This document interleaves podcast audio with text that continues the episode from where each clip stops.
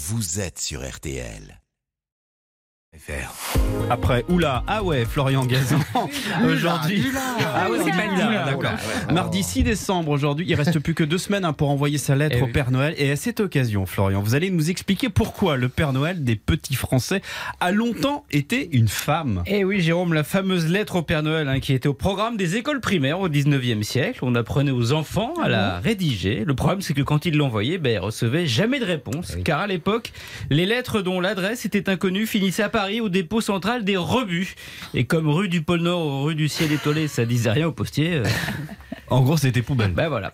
Imaginez le désespoir des gamins. Si les petits Américains ont eu droit à une réponse officielle dès 1912, grâce à l'opération Santa, comme Santa Claus, le nom du Père Noël aux States, les petits Français, eux, ne recevaient rien.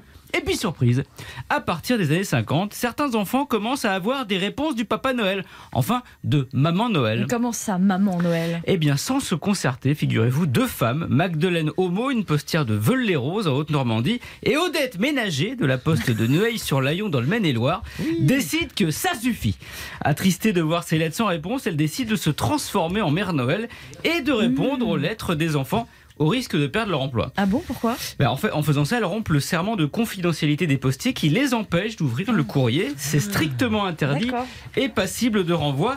Mais la magie de Noël est plus forte. Alors elles passent leur soirée, leur week-end à répondre à la main à chaque lettre. Et évidemment, très vite, elles sont submergées. Alors Magdeleine Homo tente un va-tout, quitte à se faire virer, tant pis. Ah, que fait-elle ? Eh bien, se rend à Paris pour tout avouer au ministre des PTT, Jacques Marette, et lui dire qu'il faut l'aider. À sa grande surprise, au lieu de la blâmer, il la félicite et décide de créer officiellement le secrétariat du Père Noël. Bon, il faut dire qu'il est très sensible aux enfants grâce à sa sœur Françoise Marette, devenue Dolto après son mariage.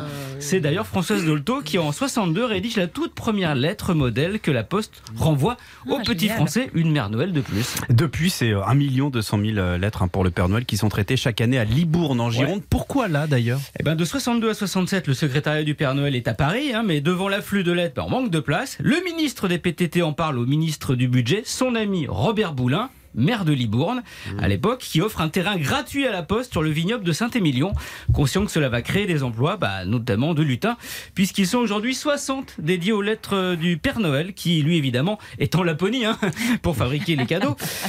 Pour la lettre, alors, pas besoin de timbre pour les enfants, juste marqué secrétariat du Père Noël, 33 500 Libourne, ou alors, plus poétique, avenue des Rennes, Laponie, ça arrivera aussi.